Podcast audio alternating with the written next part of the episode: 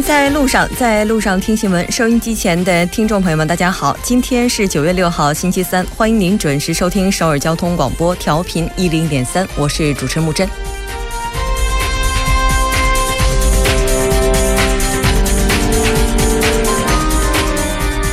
天，韩国总统文在寅和俄罗斯总统普京在弗拉迪沃斯托克举行了会面，双方就北韩核问题交换了意见。文总统希望俄罗斯能够考虑中断对北韩的石油供给。对此，普京总统表示，俄罗斯对北韩的石油出口总量并不大，而且中断的话，担心会给北韩普通民众带来损失。未来将会更加关注如何将北韩拉回谈判桌。明天依然是文总统的外交舞台，我们期待能够取得更多的进展。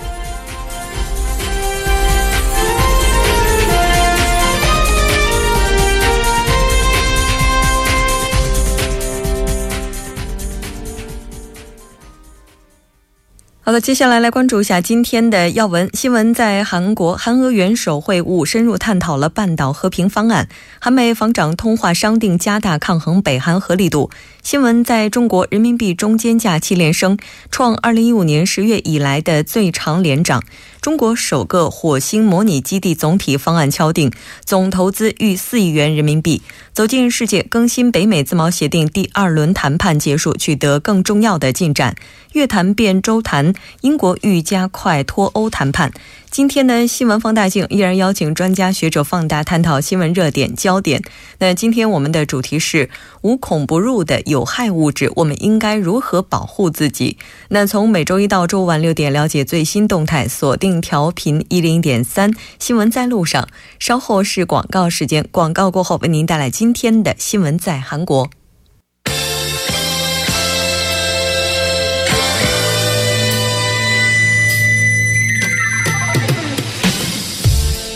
闻在韩国带您快速了解当天主要的韩国资讯。接下来马上连线本台特邀记者周玉涵，玉涵你好，主播你好，很高兴跟玉涵一起来了解今天韩国方面的主要资讯。我们先来看一下第一条。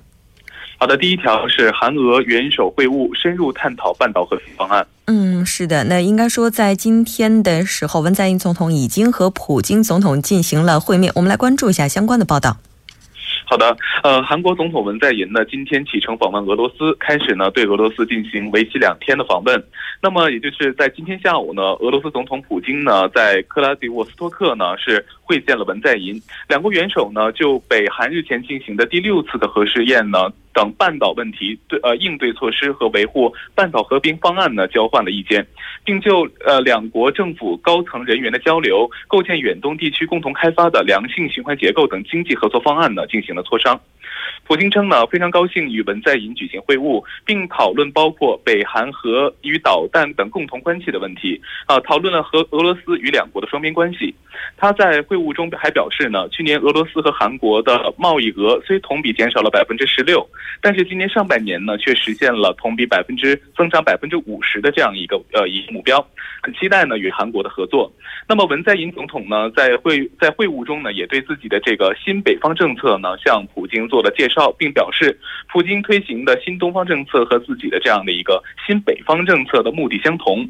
韩国呢，将是俄罗斯开发远东地区的最佳伙伴，相信两国的密切合作呢，一定会带来地区经济稳定和繁荣。主播，嗯，是的，没错。合作当然是两国的主旋律。那在开场的时候，我们也提到了，两国的关系当中可能还有一个非常重要的因素，就是北韩核问题。在这方面，双边也是进行了探讨。我们来看一下具体的情况。好的，那么针对北韩的核问题的文在寅就表示呢，由于北韩的不断发起挑衅，国际政局呢是十分危急。若不在此关节点呢是阻止北韩继续发起挑衅，那么今后呢很有可能会陷入无法控制的混乱局面。文在寅还表示呢，希望两国携手共同去摸索能够从根源上解决北韩核问题的方案。那么，韩国副总理兼企划财政部长官金东衍、外交部长官康清和、北方经济合作委员长永吉，国家安保室第二次长南呃南关彪，青瓦台国民沟通首席尹永灿等韩方人士，以及俄罗斯副总理兼总统驻远东联邦地区全权代表特鲁特涅夫，呃外长拉夫呃拉夫罗夫，远东开发部部长加呃加卢什卡等俄方人士也是出席了首脑会谈。那么首脑会谈结束之后呢，呃文在寅和普京呢是举行了联合的记者发布会，呃发表了共同声明，双方呢还签订了呃一系列的合作协议和谅解别忘录。主播，嗯，是的，没错，应该说双方在解决北核问题以及挖掘半岛与远东地区合作方面是达成了很多方面的共识。那这次文总统的访问为期是两天，我们来看一下明天的行程。好的，那么访问期间呢，呃，文在寅还将与蒙古国的总统呃哈特特马巴特图勒嘎举行首脑会谈，那么还同呢还将同日本首相安倍晋三举行会谈。那么随后呢，文在寅呢将出席第三届东方经济论坛全体会议，并发表主旨演讲，介绍韩国政府的新北方政策蓝图，增强韩国与东亚呃亚欧大陆国家的经济合作。主播，嗯，是的，没错，应该说明天也是任务是非常艰巨的。当然，我们希望明。天能够一切顺利。再来看一下下一条。好的，下一条是韩美防长通话商定加大呃抗衡北韩核力度。嗯，是的。根据了解呢，在北韩进行第六次核试验之后呢，韩国防长以及这个美国的国防部部长是通了电话进行全面的探讨。我们现在再来看一下这个进展如何。好的，韩国国防部长官宋永武呢，昨天是与美国国防部长官马蒂斯通了电话，就北韩的第六次核试验有关情况呢是进行了评估，并商讨合作应对北韩核问题的这样的一个方案。那么双方商定呢加大韩美联合军演的力度，美国在半岛定期部署更多的战略武器，以抗衡这个北韩的核力度。国防部表示呢，呃，韩美防长呢是一致认为，北韩本次的核试验呢是不能容忍的一个挑衅行为。半岛地区和亚太地区在这个和平与稳定呢是构成了威胁。马蒂斯在通话中呢重申对韩国的协防承诺，包括必要时呢向半岛出动延伸的威慑力量。马蒂斯还警告称呢，北韩若再次发起挑衅，将遭到坚决严厉的这样一个惩戒。嗯，是的。那在这次通话的过程当中，双方也达成了一些观点，我们来看一下。好的，双方一致认为呢，北韩通过这些挑衅呢，不仅无法获得拥呃这个拥核国的地位，反而呢会使国际社会呢更加孤立，给北韩的民众呢带来生活上的困难。那么双方呢还在通话中商定与国际社会一道彻底的去执行现有的涉北制裁决议，并采取新的对。北的这样的一个制裁措施，以最严厉的外交手段惩戒北韩。主播，嗯，是的，应该说，目前国际社会上对于北韩的制裁力度是在不断的加强。在这个情况之下，那也许回到谈判桌，对于他们来讲是最为理智的一种做法。但结果如何，还是要等待的。我们再来看一下下一条。好的，下一条是二零一八年泰晤士世界大学排名出炉，韩国高校无缘前五十。嗯，应该说这条消息出来之后，也是让人觉得非常的遗憾。我们来看一下韩国大学的排名情况如何。好的，呃，泰晤士高等教育呢是发布了第十四届年度世界大学的排名。首尔大学呢虽在韩国所有的高校中位居榜首，但是在总体的这个排名啊是较去年下滑了两个名次，位居是第七十四位。那么开斯特呢是下滑六个名次，位居全球的第九十五位。相反呢，成均馆大学从去年的第一百三十七位上升二十六个名次，呃，升至这个一百一十一位。浦项工科大学呢下滑了三十三个名次，今年的排名呢为第一百三十七位。那么同时呢，高丽大学和延世大学排名呢分别是在二百零一到二百五十位之间。主播，嗯，那刚才您提到，虽然说有一些学校它的排名有所上升，但大部分大部分学校它的这个排名都出现了下滑。那这个下滑的原因主要是什么呢？好的，那么有分析认为呢，韩国大学呢急需提高这个国际的竞争力，较低的国际化水平呢被指是国内大学竞争力下降的一个主因。那么延世大学相关人士也指出呢，呃，扩充外国教授人数，吸引外国留学生，加强呢与国外高校的这样的一个呃交流是固然固然重要的，但是韩国国内大学呢应该与外国高校共同展开研究，提高论文被引用程度以及学生的声誉。主播，嗯，是的，所以呢就有。观点出来，认为韩国大学应该要加强教育与研究方面的投资力度。那这条我们关注到这里，再来看一下下一条。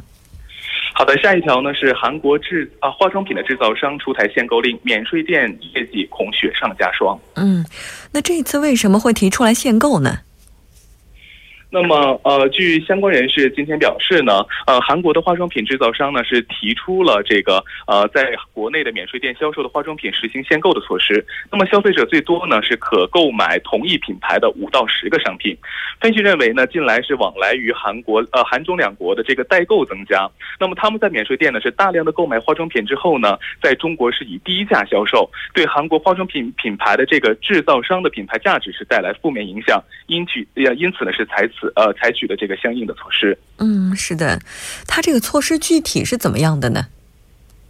好的，那么呃，韩国的免税店呢是呃业绩呢是因韩中萨德问题是急转直下的。那么就像我所刚才所说的一样，它的具体措施呢就是说，在同一品牌的情况下呢，消费者是最多是可以购买呃品牌的五到十个化妆品。那么部分的免税店负责人就向媒体表示呢，呃店面呢业绩肯定是会受到影响，尤其是在现在的一个特殊的时期，韩国化妆品的销量呢或将下降。但也有声音认为呢，韩国化妆品公司呢出台限购令呢。会引发这个反射的效应，刺激其他化妆品品牌销量的增长。主播，嗯，是的，我们还听到另外一个声音，也许此举的话，未来能够改变化妆品业界目前的流通结构，也许呢是一件好事情。好的，非常感谢于涵给我们带来这一期连线，我们下期节目再见。再见。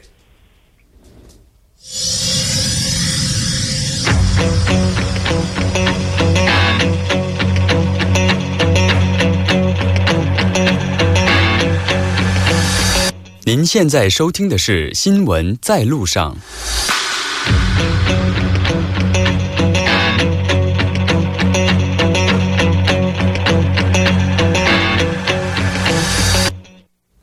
新闻在中国带您快速了解当天主要的中国资讯。接下来马上连线本台特邀记者王静秋。静秋你好，主播好，听众朋友们好。那很高兴跟静秋一起来了解今天中国方面的主要资讯。我们先来看一下第一条。好的，第一条，人民币中间价七连升，创二零一五年十月以来最长连涨。主播，嗯，是的，没错，并且呢，据说这也是升到了二零一六年五月十八号以来的最高。我们来看一下具体的情况如何。好的，昨天人民币对美元中间价连续第七天调升，创二零一五年十月以来最长连涨，并升至二零一六年五月十八日以来最高。那据中国外汇交易中心的消息，人民币对美元中间价周二报六点五三七零，昨天中间价是六点五六六八。昨天四昨天的下午四点，官方的收盘报价是六点五二零零，夜盘收盘报价是六点五三二零。昨天人民币持续大涨，离岸人民币升破六点五三关口，创十五个半月的新高；在岸人民币连破四道关口，突破六点五二，创逾十五个十五个半月的新高。主播，嗯，是的。虽然说听到人民币暴涨的话，可能大家一时会有一些欣喜，认为人民币是不是竞争力提高了？但真的情况就是这样吗？我们来看一下专家们是怎么看的。据中国人民银行金融研究所所长孙国峰称，近期出现的人民币相对美元贬值放缓，人民币略微升值的情况是反映基本面的一个必然的结果。那他指出，人民币汇率根本上取决于中国的国际收支状况，而国际收支收支经常包括这个经包括这个经常项目以及资本项目两个方面。从经常项目来看。中国在出口方面仍具有较强的竞争力，中国出口在全球的出口市场中的份额仍在上升，以此保证中国拥有稳定的外汇流入。那从资本的项目来看，前两年因为对外直接投资高速增长以及一些非正常和暂时性的因素，导致资本流出较大。但现今已经基本趋于缓和。在考虑到中国推动更加开放的债券市场会吸引资本流入，而资本项目也将趋于平衡。那同时他还强调到，过去我们讲人民币汇率没有持续贬值的基础，那这是符合事实的，也是符合客观规律。现在这个规律在不断的体现出来，为事实所验证。主播，嗯，是的，应该说也和中国目前实体经济的发展状况是分不开的。那这条我们了解到这里，再来看一下下一条。好的，中国首个火星模拟基地总体方案敲定，总投资超过四亿元。嗯，是的，没错。那这次这个火星基地的话，我们也看到另外一个名字叫火星村。来看一下具体的一些报道。好的，中国火星村也就是模拟火星基地总体方案讨论会呢，近日是在青海省的海西蒙古族藏族藏族自治州的德令哈市召开。那会议最终确定了火星村的总体方案，初步估计该项目的总投资将超过四亿元。那参加会议的中国科学院月球与深空探测总体部主任刘晓群介绍，中国火星村是以荒漠旅游观光、外星生活体验为发展目标，以科学科幻。自然生态以及文化为设计理念，是中国目前唯一建在野外荒漠区地区类火星地貌中的火星科学文化创意休闲基地。那初衷呢是围绕太空探索这一科技主题，在传统文旅项目的基础上增加科技内涵，在文旅产业的发展上增添新的亮点。主播，嗯，那这次火星村的建成的话，我们可以怎么去看呢？那据刘晓群介绍呢，该项目基本的功能构成是包括五个方面，即四加一。初期将涵盖荒漠的旅游观光、太空和地外球星球的生活体验、天文与航天科普教育、影视文化活动四个方面。未来呢，还可以进一步创建和提供相关的科学实验条件，为研究机构服务，开展科研和外场实验工作。在科学传播方面，一站式的体验活动将满足广大青少年在航天、天文、地理以及新能源等领域科学实践活动的需要。那模拟火星基地的建设有其重要的科学与生态意义，它不仅能够吸引更多的人对未知星球的探索与发现。还将对海西州的旅游产业乃至经济社会的发展带来积极的作用。那青海省海西州德令哈市常务副市长张彪是这样子说到的：那火星村的项目选址洪崖，与周边已开发的自然景观之间的距离适中，紧邻甘肃至青海旅游的大环线，交通便利。主播是的，没错。而且呢，我们也看到说，目前选定的这个地方呢，具体是在青海省海西州大柴旦的洪崖地区。那这个地方非常独特的地貌呢，也是。是成为了专家眼中中国最为像火星的地方。那这个地方到底是怎样的？等到它建成之后，我们就可以一睹真容了。那再来看一下下一条。好的，下一条贷款违规进入房地产市场。主播是的。那根据了解呢，北京将严格处理个人贷款违规进入房地产。我们来看一下具体的报道。好的，那记者今天呢是从北京银监局了解到的消息，北京将严查个人贷款资金违规进入房地产市场的情况。那据北京银监局相关的负责人介绍，近期北京银行业金融机构个人经营性贷款和个人消费贷款规模增长有所加快。而据市场的情况来反映，各被银行发放的个人经营性贷款以及个人消费贷款存在存在这个违规流入房地产市场用于购房的情况，那这样的行为是不符合房地产调控的政策要求的。主播，嗯，是的，没错。那么应该说，房地产市场这次对他违规贷款的一个整顿，也是为了规范金融市场。我们来看一下相关的部门是不是也出台了相关的一些管理条例。好的，那为进一步规范北京地区房地产市场的金融秩序，巩固前期房地产市场的调控成果，北京的银监局、人行营业管理部于二零一七年九月五日联合印发《北京银监局、人行营业管理部关于开展银行个人贷款资金违规进入房地产市场情况检查的通知》，要求辖内银行业金融机构针对个人性经营性贷款以及个人消费贷款开展自查工作。重点检查房抵贷等资金违规流入房地产市场的情况。那根据介绍，下一阶段，北京银监局、人行营业管理部将视银行业金融自机构自查情况，有针对性的开展专项检查。对于检查发现的问题，依法依规从严处理。主播，嗯，是的，没错。那应该也是对一些不良贷款的话，能够在这次得到整顿了。我们再来看一下最后一条。好的，今年第十七号台风古超已经生成，将影响南海海域。主播，应该说最近一段时间呢，秋季台风是不断。我们来看一下具体的一些内容。好的，据中央气象台的消息，巴士海峡热带低压已于今天上午加强为今年的第十七号台风古超。那八点钟，其中心位于闽粤交接东南约四百八十公里，也就是北纬二十点五度，东经一百二十点四度，最大风力是八级，中心气压为九百九十九百九百九十八百帕。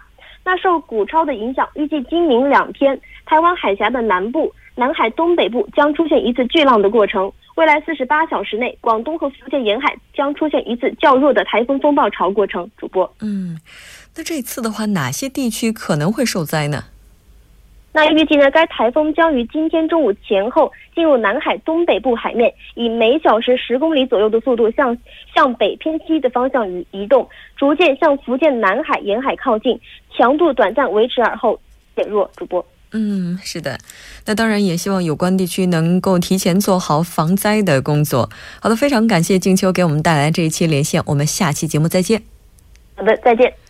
稍后我们来关注一下这一时段的路况、交通以及天气信息。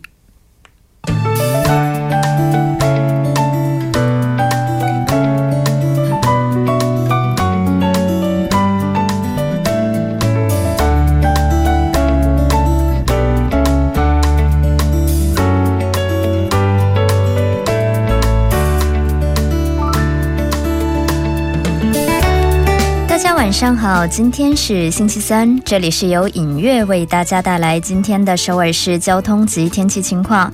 那现在是晚间六点二十分，我们首先关注一则集会的通知。那在下午四点到六点呢，在上岩洞的 MBC 前是有为了崭新的韩国而进行的 MBC 紧急国民大会。那约有三百多名的人员聚集，还望行驶上岩洞路段的车主们参考相应路段减速行驶。好的，接下来我们再度关注一则交通管制的通告。那在机场大道杨花桥东村丁字路口方向，杨花桥上是有这个道路的铺装工作。那受影响的单方向四个车道中的一个车道将依次进行交通管制。该作业会一直持续到九月九日，具体的时间段是从晚十点到翌日的凌晨六点。好的，接下来我们再度关注一下目前发生的交通事故。在平泽始兴高速公路始兴方向，昭岩分岔口到松山麻道的交叉路这个区间，目前是发生了私家车的追尾事故。受其影响呢一车道目前是停滞不前的，还望途经的车主们参考路段，小心驾驶。还有是在百名古坟路百名十字路口到石村站的双方向，那早些时段进行的施工作业目前已经完成，您可以安全驾驶。接下来，我们再度关注一下，在奥林匹克大道金浦方向，汝矣上游到汝矣下游的四车道呢，目前是停驶一辆故障车辆，还望过过往车主们参考路段提前绕行。好的，接下来我们再度关注下今明两天的天气情况。今天晚间至明天凌晨多云，最低气温零上十九度；明天白天多云，最高气温零上二十七度。好的，以上就是这一时段的天气与交通信息，稍后我还会再回来。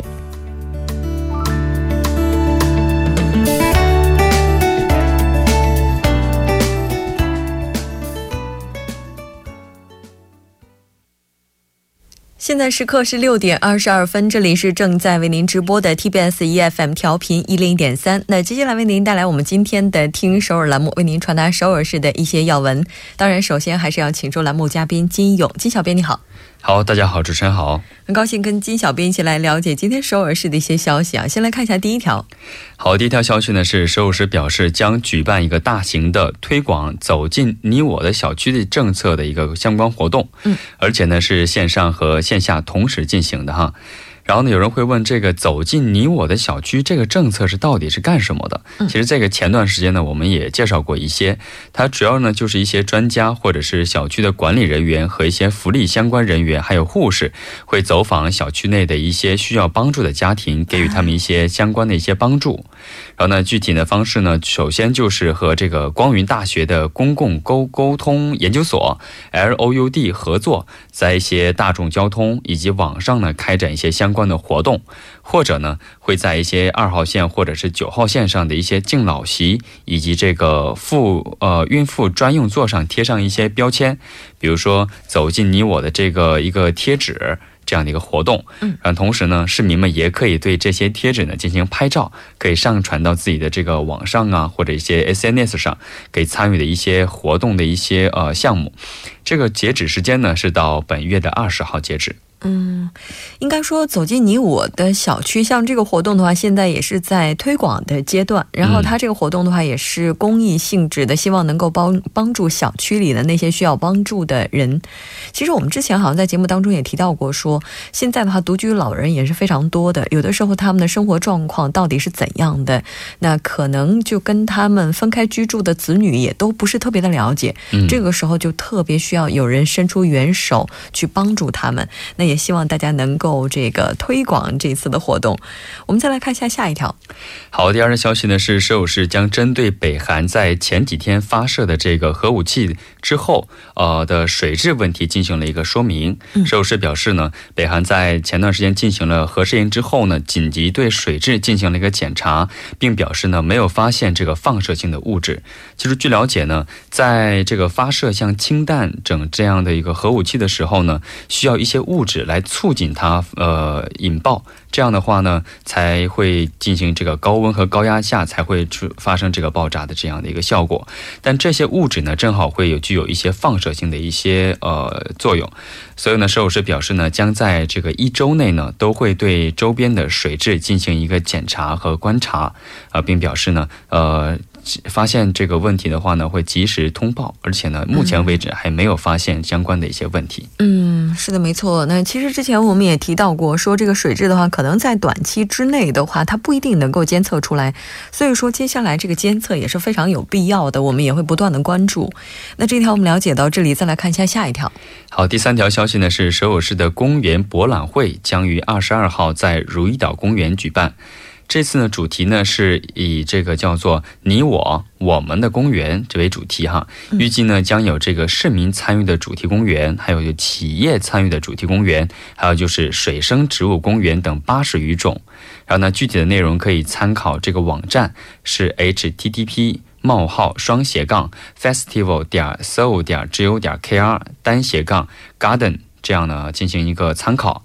然后呢，同时呢，还会在这段期间呢，招募一个志愿者，而且呢，志愿者的招募期限呢，明天就要结束了，所以要加啊，抓紧了哈。